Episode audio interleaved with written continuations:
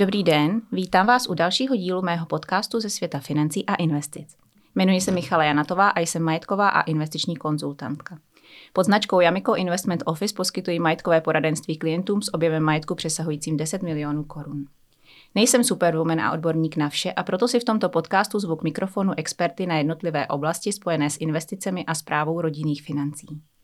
Už několikrát jsem se v Jamikastu věnovala tématu nástupnictví a bude tomu tak i dneska. Osobně sleduji velký nárůst zájmu o toto téma právě v řadách investičních poradců, transakčních poradců, daňových poradců a dalších expertů z oblasti zprávy majetku. Vidí ale toto téma jako klíčové samotní klienti, majitelé rodinných firm, manažeři či sportovci, kteří za svůj život vybudovali značný majetek? Právě o tom si budu povídat s mým dnešním vzácným hostem, kterým je partner asi nejznámější české právní kanceláře Havel a Partners, David Neveselý. David se Havel a Partner specializuje na oblast fúzí, akvizic, právo obchodních společností se zaměřením na lokální a přeshraniční přeměny a transfery obchodních společností, finanční právo, právo kolektivního investování a poradenství v rámci transakcí s výrazným daňovým aspektem. Je spoluodpovědný za poskytování komplexního právně daňového poradenství v oblasti služeb pro privátní klientelu. Mezi jeho klienty patří nejen ultimativní vlastníci úspěšných domácích i zahraničních podnikatelských uskupení patřících do žebříčku Czech Top 100 a vrcholoví manažeři, ale i příslušníci svobodných povolání či sportovci.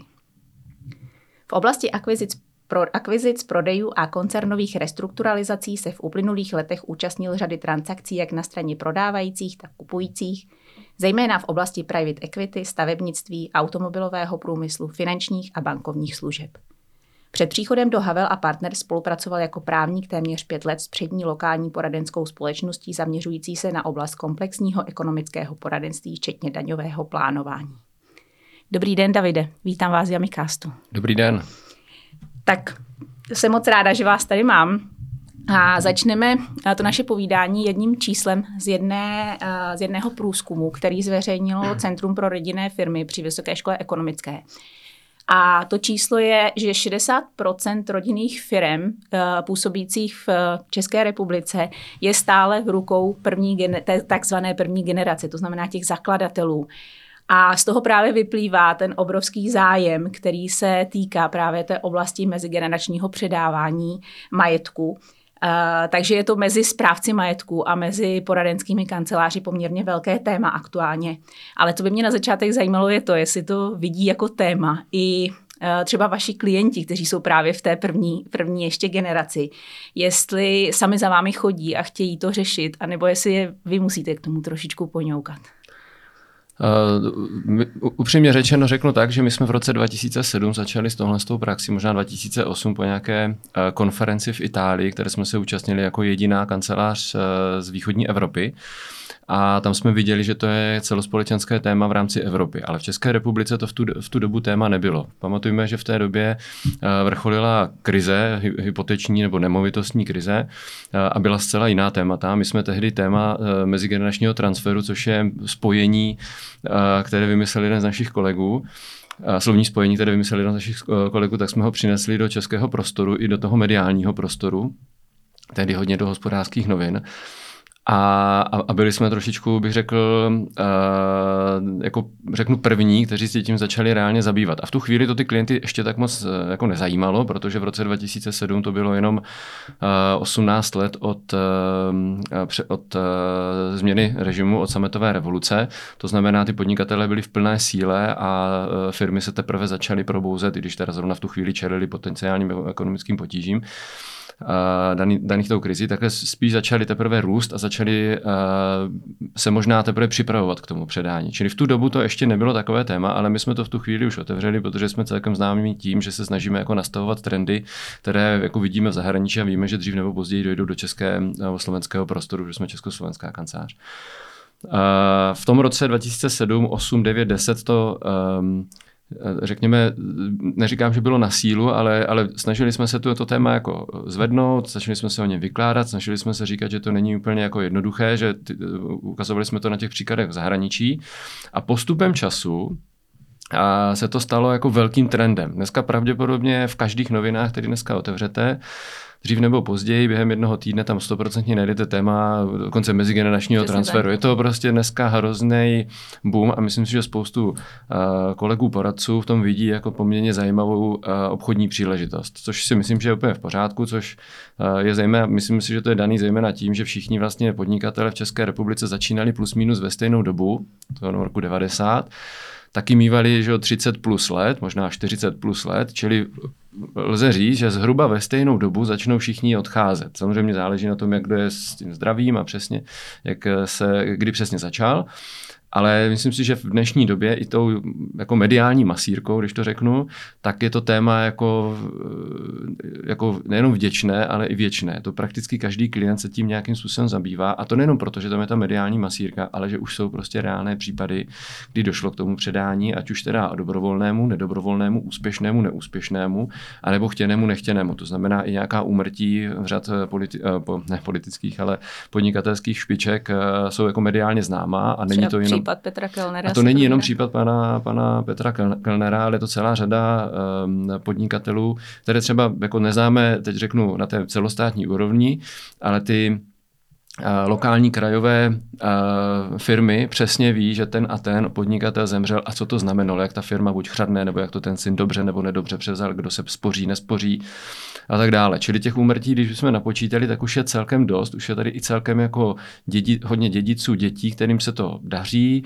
jiným, kteří se to nedaří. Jsou tady lidé, kteří nebo rodiny, které měli nějakou přípravku předtím a je tady bohužel většina, kteří žádnou přípravku neměli. A toto jsou všechno věci, které ty klienty Eh, nebo obecně ten eh, podnikatelský, český i slovenský podnikatelský sektor ženou k nám, k poradcům, aby se poradili nebo si minimálně vyslechli, co by se stalo, kdyby náhodou mhm, neopatrně mhm, vstoupili do vozovky. Mhm, Takže ano, je to téma, hodně lidí to řeší a, a myslím si, že to ještě nějakou dobu rozhodně téma bude.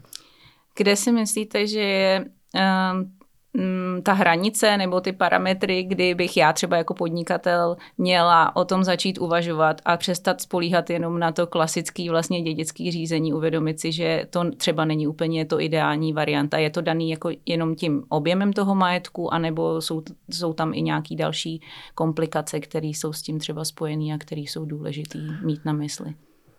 To je, eh, jako podobnou otázku nám klade většina klientů, se ptá, od kterého, od jakého majetku mm-hmm Eh, je třeba, jako třeba, nebo se vyplatí využít, eh, my často používáme institut rodinného nadačního fondu nebo rodinné fundace a my vždycky říkáme, to není o objemu majetku, ale o tom, co chcete, eh, jestli máte co předat a to může být prostě jeden obraz, mm-hmm. který samozřejmě může být hodnotný, jeden les, anebo nějaká idea, kterou chcete majetku, který jste vybudoval, nebo jedné části toho majetku nějak jako, jako vtělit do toho, do toho systému. To znamená, stoprocentně uh, jako to platí u lidí, kteří mají nějaké rozsáhlé majetky podnikatelské nebo i nepodnikatelské, protože řada našich klientů, uh, řekněme, z řad rentierů, čili tam už není, řekněme, ten klasický podnikatelský majetek, už je tam to, co prodali. Oni prodali majetek, mají nějakou, řekněme, prostředky, které mají většinou dobře nebo nějakým způsobem zainvestované a už je to vlastně o dlouhodobé zprávě tady toho finančního majetku samozřejmě nemovitostního a tak dále. Ale myslím si, že tam jako čistá hranice jako není, jo, protože Um, jako určitě máme uh, jako případy, kdy máme hezky vyřízený nějaký mezigenerační předávání na majetku třeba 20 milionů korun uh, nebo 10 milionů korun a to třeba v případě řekněme, řešení ve prospěch dětí, které třeba mají nesezdané rodiče a třeba, které třeba navíc nejsou sporu, tak to je určitě řešení, které stojí za to nějakým způsobem jako se jim zabývat. Tak, takže nemyslím si, že tam je nějaká hranice, ale není to nic, co by bylo prostě tato řešení, že by byla jako, řeknu, o, že by se měla, e, že by se jimi měli zabývat pouze jako super bohatí lidé. Vůbec ne. Myslím si, že i jako běžná střední jako e, podnikatelská sféra e, se tím zabývat určitě má. Ostatně já sám to řešení mám dlouhé roky nějakým způsobem vymyšlený, taky modifikovaný. Musel jsem taky do toho nějakým způsobem zasáhnout. Což, to se určitě dostaneme jo, aha, za tak, tak, tak, tak později.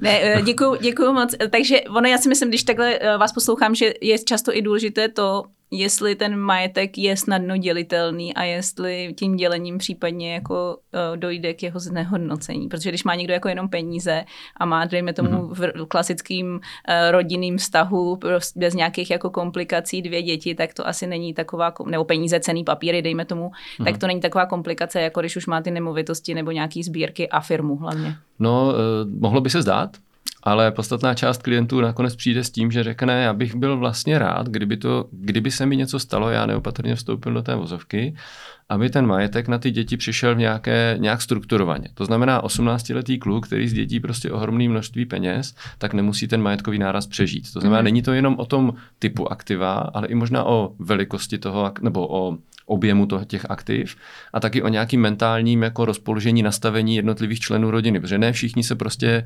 hodí na to, aby spravovali nebo měli vůbec něco velkého, protože to snadno můžou jako minout, jak se říká na Slovensku, nebo to můžou, eh, já rád říkám, že oni budou mít 100% v tu chvíli spoustu kamarádů, kteří budou mít perfektní investiční nápady, Uh, takže se může stát, že to ten majetek můžou snadno přijít, že se prostě rozkutálí. A upřímně řečeno, prostě ani v 25, ani možná ve 30 člověk, mladý člověk ještě nemá dostatek zkušeností na to, aby spravoval nějaký super velký majetek. Takže není to jenom o tom, co, ale je to i o objemu a možná o nějakým prostě uh, důvěře nebo výchově těch dětí. A takže myslím si, že i, i s čistými penězi se dá jako pracovat tak, aby se třeba předali postupem času.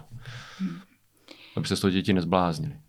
Super, děkuji moc. Jednou uh, z těch možností, jakým způsobem řešit to mezigenerační předávání, je mm, Institut svěřenského fondu. Já už jsem se o tomhle tématu bavila tady uh, nedávno s Markem Nechvátelem, který pracuje jako svěřenský správce pro jednu velkou, uh, velkou family office.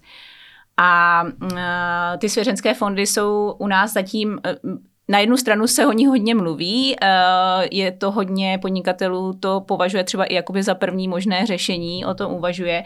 Eh, mají i mm, veřejnost spíš asi o nich ví jenom v souvislosti teda s, eh, s naším bývalým premiérem, nebo co, co já teďka vím, tak se i teď začíná řešit jedna kauza, kdy naopak zase ty svěřenské fondy byly zneužitý pro neoprávněné poskytování investičních služeb. Ale ta tradice není zas tak velká a možná ani nejsou tolik ty zkušenosti s těma eh, výhodama a nevýhodama toho svěřenského fondu. Já osobně z toho mám trošičku obavy. A co vy si myslíte? Vy jste už těch, s tím zkušeností máte, několik z těch taky, nebo hodně jste jich zakládali. Jak vy se koukáte na svěřenský fondy? Je to ta správná cesta, kterou jít při tom mezigeneračním předávání? Tak já si trošku jako rýpnu. Já vlastně nejsem příznivec svěřenských fondů. A, a to z toho důvodu, že sice je absolutně skvělý, že v českém právním prostředí máme jak možnost jakoby trustového řešení, co jsou ty svěřenské fondy, tak toho fundačního nebo nadačního řešení, což nám umožňuje jako eh, rodina, rodinný, rodinný nadační fond, což je velmi podobný institut. Ale přece jenom s tím svěřenským fondem je uh, drobátko víc komplikací, protože jak to nemá svou právní jako subjektivitu, on je to vlastně zhluk majetku, tak eh, se to někdy jako těžko vysvětluje, ne tak v České republice, kde už jsme se to, tomu naučili v bankách otevírat účty a nějak produkty tomu způsobit ale činí nám to jako značné problémy v zahraničí. To znamená, pokud chcete v zahraničí zapsat svěřenský fond jako vlastníka nemovitosti, tak jsou s tím nějaké komplikace, nebo otevírání účtu jsou taky komplikace. Nicméně, eh, to není ten důvod, proč jsem, řekněme, skeptický, nebo ne skeptický, nejsem úplně velkým fanouškem eh, svěřenských fondů. Ten hlavní důvod je ten, že ty svěřenské fondy vznikají nějakým způsobem, který eh, pokud eh, ten klient potom chce v následujícím období udělat nějaké drobné změny a upřímně si řekněme, že většina našich podnikatelů neustále mění společenskou smlouvu, ať už akciovky, kterou mají, nebo SROčka, tak, eh, tak i ten svěřenský fond by měl tu a tam, nebo možná doznává nějakých modifikací, změn a tak dále. A on ten svěřenský fond na to není moc uspůsobený jo, protože on potřebuje tak nějaký přivolení soudu. Čili je to trošku rigidní uh, nástroj, který se pro něco hodí, tam, kde to chci mít jako bezpečně, tvrdě, neměné, ale větší popularitu nepochybně mezi našimi klienty získal ten uh, jako rodinný nadační fond, což je věc, která ten nadační fond je tady spoustu let, byl tady za první republiky, byl tady celou dobu od roku 45, to znamená, je to sice samozřejmě, on, on byl z nějaké části spíš jako dedikován, řekněme, veřejno prospěšné činnosti, ale od roku 20, 2014 novou, novým občanským zákonníkem může být, může sloužit i pro ty, řekněme, soukromé účely. Čili Svěřenský a nadační se dá v zásadě postavit na roveň, ale nadační je v mnoha ohledech, řekněme, příznivější nebo je takovej, eh, zase bych řekl, flexibilnější pro klientelu, eh, kterou my obsluhujeme, protože jsou to jako podnikatele, kteří jejichž biznis neustále žije a oni potřebují, aby ten, eh, tu fundaci, kterou si vymyslí, tak aby měli možnost třeba za půl roku, za rok, za dva roky nějakým způsobem upravit tak, aby opravdu splňovala to, co potřebuje. Ono není dobrý, nebo není jednoduchý tyhle ty věci postavit jako na první dobrou. Jo? Myslím si, že to stojí, že to je práce, která nekončí tím, že se to postaví a je to hotový, ale musí se s tím pracovat, je to živoucí organismus. Takže a to je přesně ten důvod, proč no. já jsem k tomu taky jako poměrně skeptická, protože mám obavu a bavím se o tom taky se svými klienty té neměnnosti, jakože se no. zbavím toho majetku a nějak se rozhodnu a za dva roky zjistím, že to vlastně takhle nechci a, a už mm-hmm. může být dost problematický uh, tu změnu nějakým způsobem udělat. Je to, je to tak, ale uh, jako to, co nás trápí o trošičku více, je to, že nemůžu změnit ty pravidla vevnitř. Jo? A ty pravidla, když je blbě nastavím na začátku, tak pak musím mm-hmm. vždycky zajít za soudem, požádat ho. Ono uvidíme, jak se to vyvine, protože tady jako, jako taková není úplně jednoznačný názor, jestli třeba to nelze měnit do notáře, který založil ten svěřenský fond, to jsou jako to je jeden proud a druhý proud říká jenom u soudu. My chodíme spíš tím konzervativním způsobem, protože jsme jako konzervativní poradci. A, a proto jako řada našich klientů má radši ty nadační fondy, jednak to trošku líp zní, přece jenom um, je tam taková ta uh, jako pozitivní jako vibrace uh, k tomu dobru, který nadační fondy vždycky páchaly.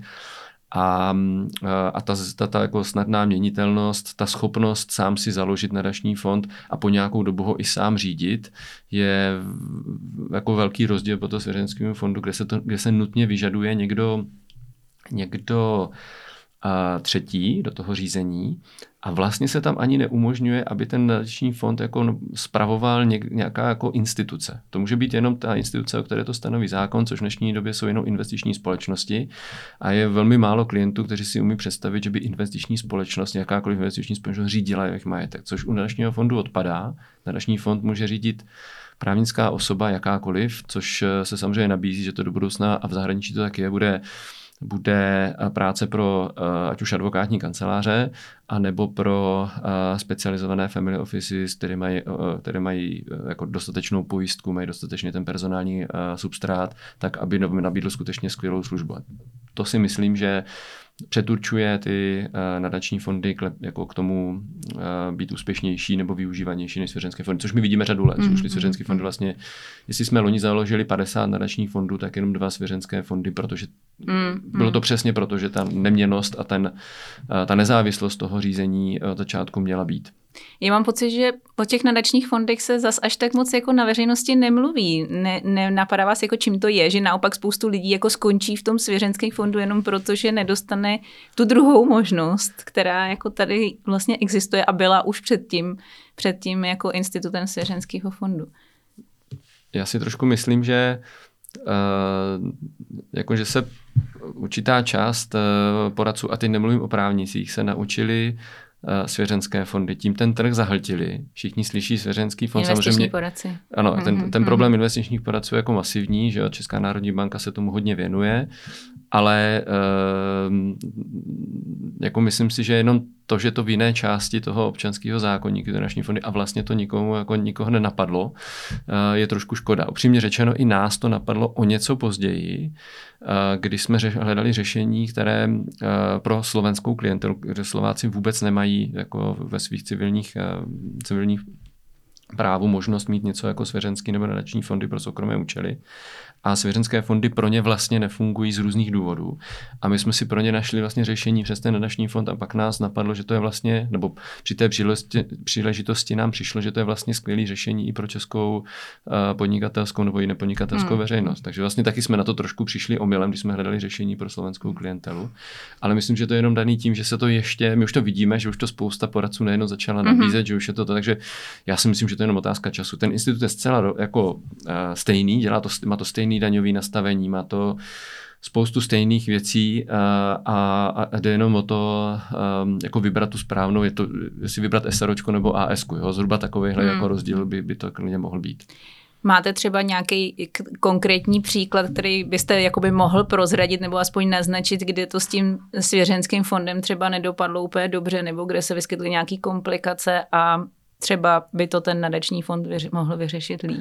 Uh, tak my nesmíme v žádném případě hovořit o klientech, uh, takže toho, uh, to, to, to musíme respektovat, ale máme případ z Jižní Moravy, to můžu říct jako, jako určit aspoň místo, kde s velmi jako dlouholetým klientem Eh, řešíme už po třetí eh, změnu eh, toho vnitřního nastavení statutu a už po třetí jdeme do, do Uherského radiště k soudu, aby jsme tam tu změnu udělali a musíme si vyžádat jako i souhlasy beneficientů, protože se trošku přenastavují jako pravidla vevnitř i ve prospěch části, v neprospěch beneficientů a soud si vyžaduje souhlas. Tam máme štěstí, že ten soud jako není přetížený, je velmi vstřícný a trvá to tak tři až čtyři měsíce každá ta, každá ta změna, ale ale to, že už jdeme po třetí, eh, znamená, že jsme strávili už prakticky jako rok eh, tím, že jako čekáme na soudu o nějakou jako třikrát jako čtyři měsíce zhruba, takže už rok jako čekáme na to, než u soudu nám jako ten soud nějak, něco jako povolí, což vždycky jako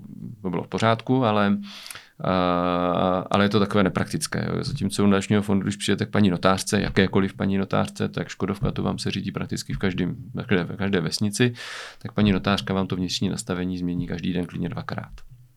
Takže takový případ, mm, ale mm. nesmím. Jasně, chápu, chápu, to je jasně. To jsem ani nechtěla, nemyslela, že jo. řeknete konkrétního klienta, to je, tomu rozumím. Pojďme ještě uh, k další možnosti, která se možná využívá poměrně často, především u třeba menších klientů, a to je závěť. V čem je ta závěť, jako třeba ne, může být často nejjednodušší cestou jít prostě mm. jenom cestou té závěti a neřešit takhle komplikovaný nějakou strukturu. Jo, jo, jo, určitě že závěť má svoje kouzlo, má svoje místo, a pořád ho bude mít, protože to je tradiční institut římského práva, takže já ho v žádném případě nezavrhuji, dokonce jako určitou část majetku, který není třeba zahrnutý v rámci v rámci nadačního nebo jiného podobného fundačního řešení, tak e, jako řešíme prostřednictvím závěti nebo dědické smlouvy, což jsou jako instituty, které jsou jako vedle sebe. A přijde mi to jako v zásadě praktické až na to, že i ta závěť dává nějaké limity. To znamená, nemohu, nemohu úplně volně s tím majetkem nakládat, vždycky musím myslet na to, že děti musí zdědit nejméně něco, že jako nemůžu ty děti úplně jako jednoho proti druhému dramaticky zvýhodňovat, protože když se potom ten tatínek zavře oči, tak potom to vede k těm různým dědickým sporům. Hledě na to, že naše kancelář zastupuje celou řadu bohužel dědických jako případů, dědických sporů, kde se závěti jedna překrývá druhou, takže v tom je trošku taková nepraktická a ta závěť, že se může sepsat i doma se s nějakýma svědkama, teď se jako různě řeší grafologické posudky, jestli to ten tatínek podepsal, nepodepsal a tak dále, takže má to svoje limity. Uh, minimálně u, nebo nej, největší ty limity jsou ve vztahu k dětem, malým, jako ne, nezletilým. A, takže ne vždycky to jde jako do, dobře vyřešit, nehledě na to, že dalším potenciálním limitem závětí je, že vlastně neúplně dobře řeším jako další generace. Naši klienti často chtějí ponechat něco svým jako vnukům a dalším generacím, což jako okamžikem závěti, jde řeknu, tady to děti, moje dvě děti v nějakém poměru a, a moje manželka, a teď moje ex-manželka třeba něco málo, protože tady zanechala ty dvě děti, tak, eh, tak tím jakoby nemyslím moc na tu další generaci. Samozřejmě můžu tam něco jako websat a tak dále, ale už to moc neskontroluju. A to je trošku něco, co ty naše klienty jako rozteskní, když jim toto, když toto diskutujeme, protože uh, když si vezmete, že mluvíme o třeba 65 letém, 70 letém podnikateli, tak ten má většinou 35 letý, 40 letý děti, kteří už mají svou vlastní kariéru a už vlastně moc podpory nepotřebují. Buď tu kariéru mají takovou, že je plně samostatná a vlastně jsou nezávislí na té firmě nebo v té firmě pracují. Ale oni často se vidí, a to taky bývá jako eh, nejenom zahraničí, ale obecně to tak bývá, že se často potatí až ta jako další mm-hmm. generace, jo, že ti vnuci, jo, protože ty děti kteří zažili to, toto martyrium s tatínkama, kteří, a maminkama, kteří, maminkami, kteří nebyli jako celý noci, celý dny, celý týdny doma, jak lítali a snažili se ten biznis nějakým způsobem rozvíjet, uhrát, udržet, zachránit, eh, rozvíjet, tak, eh, tak to je často odradilo, takže dělají úplně jiný, jiný ty. Ale ty vnuci někdy vidí jako romanticky ty, ty dědečky, takže uh, i ty dědečkové potom jako rádi něco nechávají až na ty další generace a k tomu se víc hodí tady ty řešení, které navíc ještě umožňují nějaký jako takový, eh, eh, ro, takovou celistvost rodiny, trošku vrátit to tam, kde to má být, jednou za čas se sejít a říct, náš nadační fond nebo svěřenský fond ve svém portfoliu má takový a makový majetek, nebudeme nic vyplácet, protože se, se všichni dobře zabezpečení, i kdybych tady nebyl, prostě bude se ten majetek rozvíjet tak a tak a toto je moje vůle a všichni to ví a nějak se k tomu chovají. Takže je to takový ten příběh, který známe mm-hmm. trošku z mhm, amerických mhm. filmů nebo z amerických reálí, kde se nepochybně někteří eh, dědicové známých eh, třeba i hotelových řetězců eh, zřejmě nebudou jako řídit hotely a, a, a nebudou stát jako v, u dveří a vítat, vítat hosty, ale budou tam jako dlouhodobá zpráva. Je to taky, myslím, hovoříme o vnučkách a, a vnucích. Takže je tam jako dlouhodobá zpráva, která vede k tomu, že oni mají z čeho žít, že ty výnosy z toho majetku jsou vlastně určeny na podporu té rodiny, i třeba filantropie a tak dále. Hmm. Takže jenom pro upřesnění, ani ten, i u toho nadačního fondu to mhm. funguje mm-hmm. tak, že vlastně ten majetek, který je vyčleněný do něj, nespadá do dědického řízení. Je to tak, je to tak, je to tak. Což, má, e, což je samozřejmě velmi efektivní, zejména z hlediska jako délky běžného dědického řízení protože eh, jako ještě ani po tom covidu se ty, jako těch notářů je nějaký omezený počet, tak to je.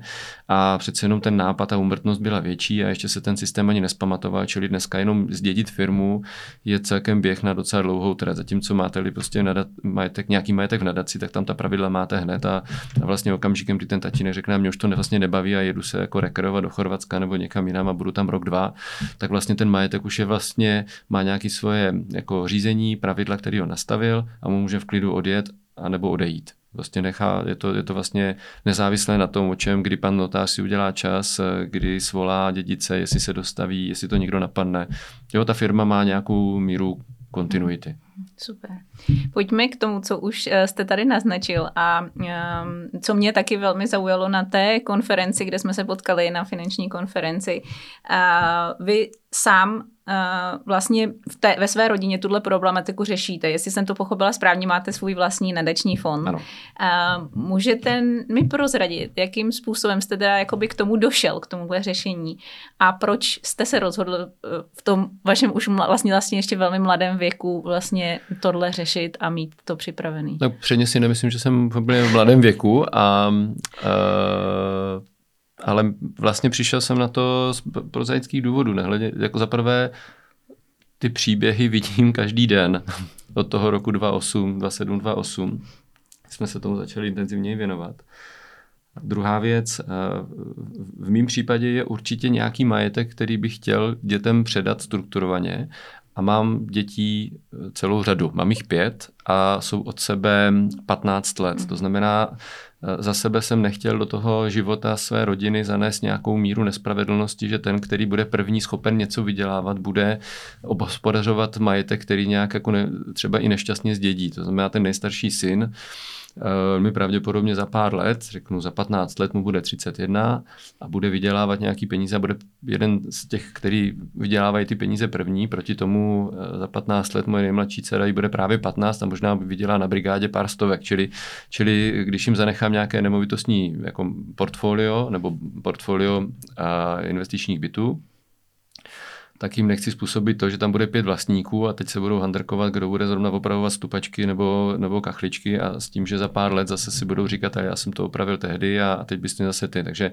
ten můj, eh, ten, ta moje eh, struktura eh, je velmi jednoduchá, má svůj nadační fond, má svoje beneficienty, což jsou děti, zejména děti, vlastně celá má rodina, včetně jako mých rodičů a, a sourozenců nebo sourozence. Pod ní je něco jako nadač, eh, eh, rodinný holding, což je běžná akciová společnost, společnost a pod ní je vlastně nastavená struktura Eh, společností nebo majetku, který, který vlastním. Čili já vlastně v nadačním fondu držím jenom podíl na té holdingové společnosti a ta holdingová společnost nám slouží jako taková rodinná banka. V ní se vlastně střetávají výnosy z těch jednotlivých podbiznisů, které, do kterých jsem investoval, což jsou většinou jako pasivní investice. Takže můj aktivní biznis je ten advokátní podnikání, který nelze držet v takovéhle struktuře, protože jsme regulovaná, uh, regulované podnikání a musíme ho držet jenom jako fyzické osoby advokáti. Takže všechno co, mm-hmm. všechno, co držím v této struktuře, je mimo advokaci. Jasně, super. Moc děkuji za ten přímý náhled do toho, jak to funguje. Um, teďka um, ještě jedna věc, která mě napadla v souvislosti uh, vlastně i svěřenský nadační fondy a podobně, že, že aspoň co, si my, co se domnívám, tak uh, v, třeba ve Spojených státech velmi často tím důvodem, uh, hmm. proč se zakládají vlastně ty takzvané trusty, uh, je i ten daňový důvod, hmm. protože mají úplně jinak nastavené právě dědické daně a podobně, takže ne, na, ale u nás je to daňový prostředí vlastně pro tu zprávu majetku pořád uh, velmi příznivé. A i v případě, že to drží někdo jako fyzická osoba, uh, i v případě právě toho, toho dědictví a podobně. Uh, jak vidíte, nebo jsou uh, ty aktuální možnosti, který, uh, který ten člověk má nakloněný tomu, že, k tomu že, že může dojít v budoucnosti k nějaký změně, už se o tom hodně diskutuje, že dojde k těm uh, zvýšení majetkových daní a dědických daní a, a tak dále. Dá se na to právě připravit nějakým vytvoření, při, při tom vytváření té struktury na to, že k těm změnám dojde?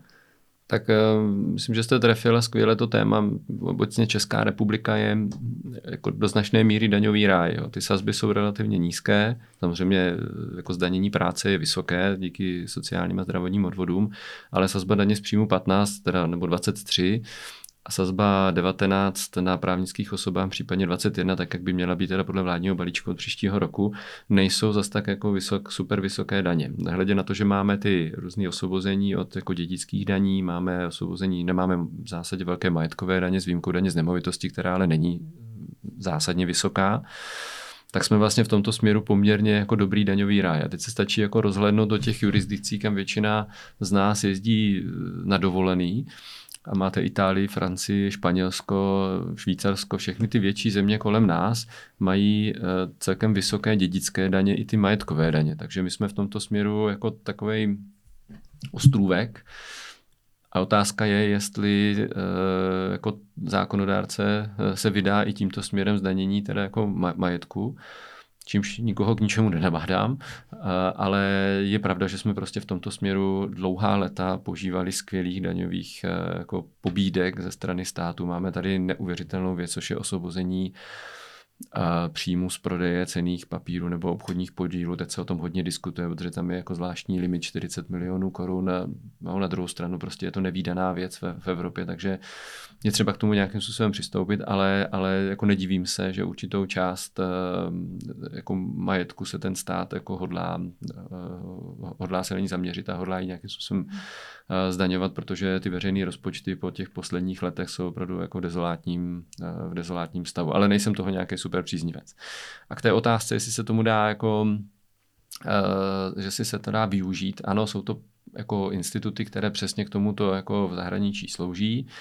Ostatně těžko se aplikuje dědická daň na něco, co neprochází dědickým řízením. Že? To, co je umístěné v nadačním fondu, tak není vaším majetkem, eh, což má mnohá kouzla, a taky se tím pádem nedědí. Takže by se striktně vzato by se asi neměli na tomto jako uplatňovat i dědické daně což ehm, jako nelze vyloučit, že zákonodárce bude, řekněme, kreativní a bude se jako snažit zasáhnout třeba i tuhle tu eh, část, ale skoro to nepředpokládám. Co se týče majetkových daní, otázka, na co budou směřovat, jestli na fyzické nebo na právnické osoby. Nační fond je právnická osoba, či by se z toho jako fyzické osoby mohly vyvlézt. Ale myslím si, že prakticky to sledují naši klienti, nebo prakticky se to, to, to vlastně řeší naši klienti v případě těch akvizic, řekněme, francouzsko-španělských, italských nemovitostí, kde v některých částech, nebo to záleží třeba ve Španělsku, to jaká provincie, a třeba v Andaluzii je, myslím, tři je taková oblíbená pro český podnikatele, jsou ty nemovitosti v Esteponě, Malaze, Marbele a tak dále. Tak tam je dědická daň od určité výše majetku až, myslím, 33%. což je jako vysoce toto jako, a navíc je velmi rychle splatná. Dřív, a to málo vyřeší, kdo ví teda. To jako málo kdo ví, ale když, jim to, když si to jako uvědomí, tak, eh, tak vlastně ne, ne, není úplně neobvyklé, že by naši klienti tyhle ten majetek, ať už třeba na Maltě eh, nebo na Malorce, tak je oblíbená destinace českých, českých eh, podnikatelů, tak je prostě umístují do, do podobných struktur, protože je trošku výmaní z toho, z toho dědického jako zdanění na úrovni teda třeba Španělska. Jo, takže jako neumím, jako nejsem daňový poradce Španělska, ale, ale myslím si, že je to to řešení, které ti naši klienti právě využívají pro to, aby zanechali tady po sobě nějakou haciendu nebo nějaký prostor, který může ta rodina volně užívat. A neznamená to, že v okamžiku, kdy zavřou oči, tak do šesti týdnů nebo do šesti, do dvou měsíců, pardon, do dvou měsíců budou muset zaplatit 33% z hodnoty té nemovitosti podle cenové mapy, kterou tam prostě v Andaluzii mají. Hmm. A uh, naopak, nestává se vám, že uh, právě tady to současné nastavení ty klienty mm. třeba odrazuje od toho zřízení toho uh, nadačního mm. fondu, když si to na, vezmu jako na konkrétním případě, že uh, mám třeba portfolio cených papírů, kde po třech letech vlastně nemám žádnou daň jakoby z příjmu, uh, tak si radši to portfolio nechám na sobě jako na fyzické osobě, než abych uh, ho převedla do toho nadačního fondu. Určitě tahle ta složka je důležitá, ta daňová. On daňový, teda nadační fond ani seřenský fond není daňově optimalizační nástroj. Je to vlastně nástroj té do značné míry, pokud eh, on se hodně hodí pro, pro eh, klienty, kteří mají firmy. To znamená, oni vlastně jsou schopni tu dividendu dotéct až do nadačního fondu s plným osvobozením. A to znamená, že oni vlastně si odloží to zdanění až, eh, až k té osobní spotřebě. Když té firmy, která vydělá 100, si vyplatím 100 jako na fyzickou osobu a zainvestuji ji, tak mám k té investici jenom 85, protože mi uh, že musím odvést, nebo s, ne, uh, ta firma mi srazí 15%, zatímco tom systému holdingu a uh, nadačního fondu já vyplácím do té rodiny jen to, co reálně potřebuju, ale investuju to v rámci nadačního fondu nebo ještě jako to mám já v rámci toho holdingu. Takže mě vlastně se točí všechno v tom, jak jsem říkal, že to je moje taková banka, rodina, takže se ty peníze dostanou do toho, do toho uh, privátního holdingu a tam se investují a jenom to, co je potřeba pro rodinu, ať už je to vzdělání nebo nějaká lékařská péče, tak to teprve prochází nadačním fondem a tam se třeba i zdaňuje ten, ta výplata, pokud uh, záleží na tom nastavení, ono i tam je nějaké osvobození. Takže um, k té, k té, k té otázce, uh, ono to hůř samozřejmě funguje u těch, u těch portfolií cených papírů, to je velká pravda. Na druhou stranu zase u našeho fondu můžete zisky a ztráty jako proti sobě počítat, což u fyzických osob nemůžete, takže záleží na tom, jak to portfolio vypadá, ale ne na všechno se hodí a v tu chvíli se potom je, je určitě dobré využít třeba ten institut závěti, protože pokud jsou to dlouhé investice, tak je to něco jiného, než jsou kratší. My to osvobození taky máme po, řeknu, po třech, po třech letech ty fyzické osoby, že pokud někdo točí, a teď neříkám čezi, ale pokud někdo točí ty cené papíry častěji, tak se stejně do toho osvobození nedostane. Takže jsou to většinou jako dlouhé investice, tři roky plus, aby se do toho osvobození jako dostat. Takže je třeba povážit, vždycky zvážit to portfolio, jak vypadá a podle toho se, se k tomu jako postavit. Vlastně nevím, jestli ETF není cený papír nebo je, protože spousta lidí investuje do ETF. Je cený papír. A, a je, no, tak jestli to cený, je to, je to cený papír, tak, tak, tak jestli se na to staví osvobození, tak, je to, tak tam, tam vlastně na to ETF většinou jako nedosáhnete na souzení, že ho točíte rychleji. Že? Vlastně má stejný právní status jako akcie. Tak, na to, že vlastně ta je otázka, jestli vlastně nám díky balíčku neskočí výnosy nad nějakou, pokud to budou na nějakou částku, jestli nám neskočí ty výnosy na těch krátkých obchodech do vyšší daně, vyšší sazby daně, než je ta korporátní, která má být 21 mm, a ta, mm. ta fyzická 23. Jo, není to velká úspora, ale, ale jo, můžem, jako je, je, třeba se podívat na to portfolio, jak, jak je vlastně poskládané a jak vlastně, jak vlastně funguje. Ono ten ten majetek našich klientů se neskládá jenom z těchto. Jo. Často jsou to nemovitosti, jsou to jako běžící firmy, nebo jsou to podíly v nějakých firmách, přátel, kteří třeba pomohli odinvestovat, nebo jsou to velké pohleda, pohledávky, když něco půjčovali. Takže jo, ta, na něco to je dobré, na něco to třeba není optimální, to, to je pravda. Super. Pojďme ještě k jednomu tématu, který je pro mě jako pro ženu hodně zajímavý a týká se to vlastně také toho tématu toho mezigeneračního předávání. Uh, vy, nebo vaše kancelář a možná i vy přímo, protože jsem vás viděla na několika tiskovkách k tomuhle projektu, stojí za projektem, uh, který se jmenuje Next Ženy.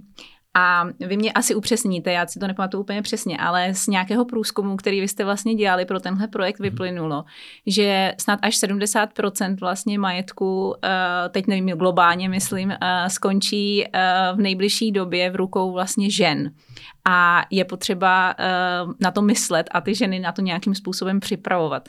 Takže to mě samozřejmě jako ženského poradce a jako člověka, který uh, má ve svém portfoliu i hodně klientů žen, tak uh, velmi mm-hmm. zajímá, jak jako vlastně k tomuhle přistupovat a proč jste se vlastně do tohohle projektu pustili a co je jeho cílem. Tak. Tak je spousta otázek, ale řeknu tak ze, ze široká, ono to není jenom o projektu Next ženy, ale je to o tom, že, nebo uh, no, je to o tom, že se nám vlastně se tady objevuje takový fenomén, který známe ze západní Evropy, že se nám vlastně majetek přesouvá od budovatelů, to jsou ti tatínci a maminky, kteří začínali v těch 90. letech, když to dám na příměr České republiky, se nám přesouvá ke správcům protože děti vlastně přebírají ty firmy, takže se víc chovají jako správci, už jako Eh, mají poměrně těžké ty děti jako vybudovat eh, sami svou kariéru. Jednak jako spoustu překážek mají, ta bariéra vstupu je veliká, ať už finanční nebo jako regulatorní, protože jako začíná v 90. letech eh, s výrobou plastů bylo 100% něco jiného, nebo lisováním plastů bylo něco jiného, než, je to dneska. Jo? Spousta povolení a tak dále, čili jenom ty náklady na to, jako to rozvinout, jsou vlastně velikánský a, a je málo segmentů, kde ty Eh, kde je možné vlastně do toho biznisu vstoupit tak, abych se stal třeba lídrem nebo jako top 10. Jo. Je to fakt jako, jako složitý, čili to, to jednak. Eh, jednak, jak jsme říkali na začátku, ne všechny děti chtějí pokračovat v tom, eh, co, v tom vedení té firmy, což je celá přirozené. Takže se a, a současně se třeba ani nechtějí věnovat jako správě nějakého rozsáhlého majetku svých rodičů, protože mají svůj vlastní biznis, mají své vlastní rodiny, své vlastní problémy, koníčky. Nepochybně nám do toho může zasáhnout ten um, fenomén jako work-life balance, to znamená, Uh, určitě ti, ty děti nechtějí od rána do večera zpravovat uh, prostředky pro celou rodinu, jo, protože to jako často dostane jeden do vínku, že jo, dřív to byl ten nejstarší, tak nějakým způsobem může zpravovat ten a to, a to se jim třeba nechce. Čili si myslím, že se hodně posouváme do té role, správ, do té uh, pozice jako správců nebo správcovského řízení majetku, ne toho budovatelského. A, a pak si položíte otázku, kdo jsou ti, kteří rozhodují o těch správcích, nebo kdo bude vybírat ty správce, kdyby tady náhodou ten tatínek nebyl. No, potom je to jenom čistá, čistá matematika a pohled do běžných, eh, řekněme, civilně právních pravidel dědictví, nebo do dědických pravidel, které říkají, jak se dědí majetek, pokud je v SJM. Takže tam si, si, si víte, že když je v SJM, tak polovina patří, uh, když nemá žádnou závěť a jiné podobné věci, tak polovina patří manželce a ta druhá polovina se teda reálně dědí. Jo? A tam dědí manželka a teď si vezmeme, že vlastně většinově se rodí o trošičku, o malinko víc holčiček, ale to je jenom o malinko a kluku. Ale tu druhou půlku majetku dědí maminka, a děti, kdyby byly dvě děti na půl, to znamená hmm. kluk a holka. Takže jenom z tohoto řízení se podíváte, kdyby jako běžný podnikatel nenadále jako vstoupil do vozovky, což používám často a rád, tak v tu chvíli ten koláž vypadá jako čistě ve prospěch žen. To znamená, v té chvíli, kdy dneska všichni podnikatelé, kteří začínali v 90. letech, mají nějaký věk, tak eh, je, je logické, že ten majetek bude nějakým způsobem přecházet aspoň po nějakou dobu k ženám, které se eh, eh, navíc dožívají větší, vyššího věku, a muži si většinou berou o něco mladší e, ženy. A, a tím, že jsou plus minus, e, řekněme, děti jako na půl, myslím holčičky a mm-hmm. chlapečci, tak vlastně je logické, že matematicky se část toho majetku, významná část toho majetku bude přesovat pro tuto chvíli na, e, do zprávy žen, nebo budou rozhodovat o tom, o tom ženy. A, a nás to zajímá, protože to je jako významný socioekonomický uh, jako uh, fenomén, který tady, který známe ze zahraničí, ale u nás může být ještě o to silnější, protože všichni plus minus začínali s tím podnikáním v jednu chvíli, jo, v těch 90. letech. Takže proto nás to zajímá. A to i proto, že prostě zadavatelem práce pro poradce budou vě, ne většinově, ale budou to víc i ty ženy. Jo. A to ono se zase za nějakou dobu jako zase jako změní, jo, protože pokud, eh, pokud vlastně ty ženy, řekněme, přežijí, přežijí ty muže eh, průměrně o 7-8, řekněme 10 let, záleží samozřejmě na tom, kolik manželství ten, eh, kolika ty manželství to je, tak, tak za 10 let se to samozřejmě začne zase srovnávat zpátky, jo, protože začnou dědit ty děti. Mm-hmm. Jo, případně nové, noví partneři, noví partneři tady těch, těch žen, protože nikdo nechce zemřít sám a chce mít nějakou, nějakou podporu i ve stáří. tak je logický, že se pak ten majetek přesune. Ale po nějakou dobu budou do značné míry jako rozhodovat, eh, nebo budou mít ten jako důležitý hlas, budou mít právě ty maminky, případně dcery. Takže pro nás je to i zajímavé v tom, jako přizpůsobit třeba tu službu hmm. uh, tomuto segmentu, tak aby jsme si vzájemně rozuměli. Protože my si myslíme, že celkem rozumíme těm jako pánům, s kterými jsme vyrostli, že naše firma má 21 let, 22, uh, eh, tak eh, jsme vyrostli vlastně s těma pánama, kteří udávali uh, minimálně v těch 90. letech trend, že těch, ale těch žen je taky docela jako začíná to, to, to, to množství jako roste a je to tam velmi pěkné případy a hrozně rádi s nimi pracujeme, ale, ale jako vyrostli jsme tady s těma, s těma lidmi.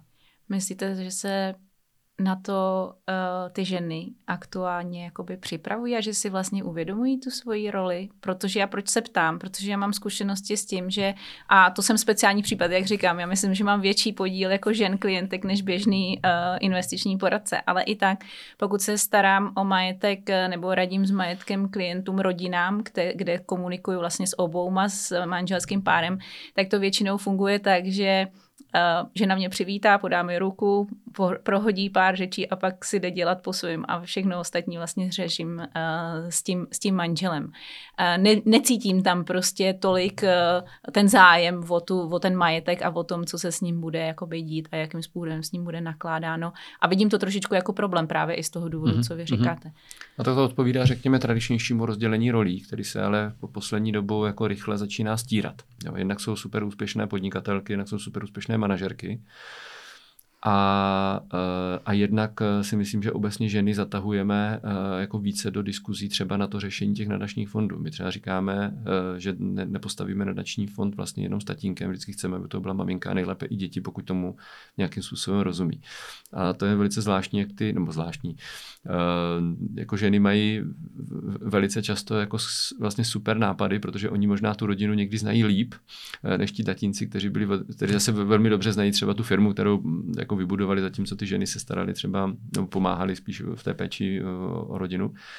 A, a to vůbec neznamená, že ty ženy nejsou připraveny. Jo. Zase z těch případů, kdy které známe e, jako z, z naší praxe, kde už teda došlo k nějakému předání, ať už teda nešťastnou náhodou nebo nějakým prostě nemocí, odchodem a podobně, tak uh, ty ženy velice často a velice jako zdatně tu roli jako jsou schopný jako ustát, ale potřebují se poradit. Jo, že oni jako potřebují někdy tu radu, potřebují si možná vybrat vlastního, vlastní lidi, který, vlastní tým, kterému věří, eh, který jim třeba jako nějak nakloněný nebo rozumí jejich tématům a, a tak dále, je možná víc empatický. Takže eh, jako nemyslím si, že by na to ženy obecně nebyly připraveny. Ostatně jako je spousta uh, materiálu ve veřejném prostoru, který si můžou načíst, ať už je to zpráva majetku, nebo se můžou zeptat. Tak, takže si myslím, že jako ze zkušeností mám pocit, že to v klidu ustojí.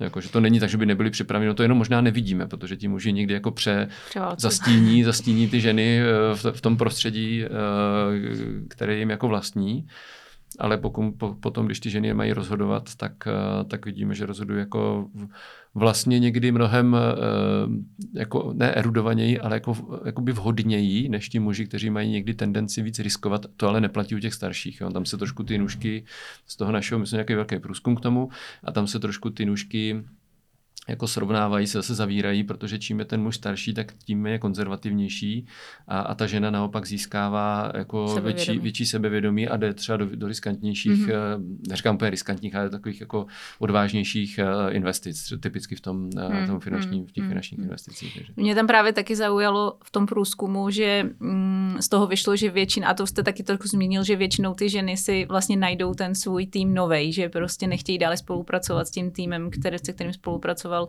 jejich mm-hmm. manžel, ale hledají si jako potom aktivně, aktivně svůj nový tým. Eh, je tam tak, jak jste takého zmiňoval, nějaký, jakoby, měl by tam být nějaký jakoby zásadní jiný styl komunikace, pokud eh, komunikuju se ženou, než pokud komunikuju jakoby s mužem při té, při té zprávě toho majetku. No já nevím, protože já komunikuju s oběma uh, stejně a máme tam často i dohromady, protože jsem ten, který pro ně řeší tady to rodinné nastavení nebo to nebo definici toho, co se má stát s jejich majetkem. Jo. Čili často řešíme i ty nepopulární uh, diskuze na téma uh, nadační fond vlastně umožní dětem neuzavírat nebo ne, jako ne, netlačí je ta rodina, nemusí je tlačit k uzavírání různých předmanželských smluv, uh, tím, že se vytvoří ten nadační fond, což je samostatný téma, ale spoustu těch nepopulárních věcí, kdo bude, nebude a kdo si případně jako ještě najde partnera, tak to jako řešíme a nemyslím si, že by uh, že by to obecně byl jako problém v, nějakém specifické komunikaci a máme spoustu klientek jako těch super podnikatelů, kteří něco jako vytvořili a s nimi komunikace je úplně stejná jako s těmi, s těmi muži. Tam ten rozdíl není, ale myslím si, že um, to, proč si ty ženy vybírají, nebo mají tendenci celosvětově vybírat jako svoje poradce, je někdo, kdo, že prostě potřebují jakoby najít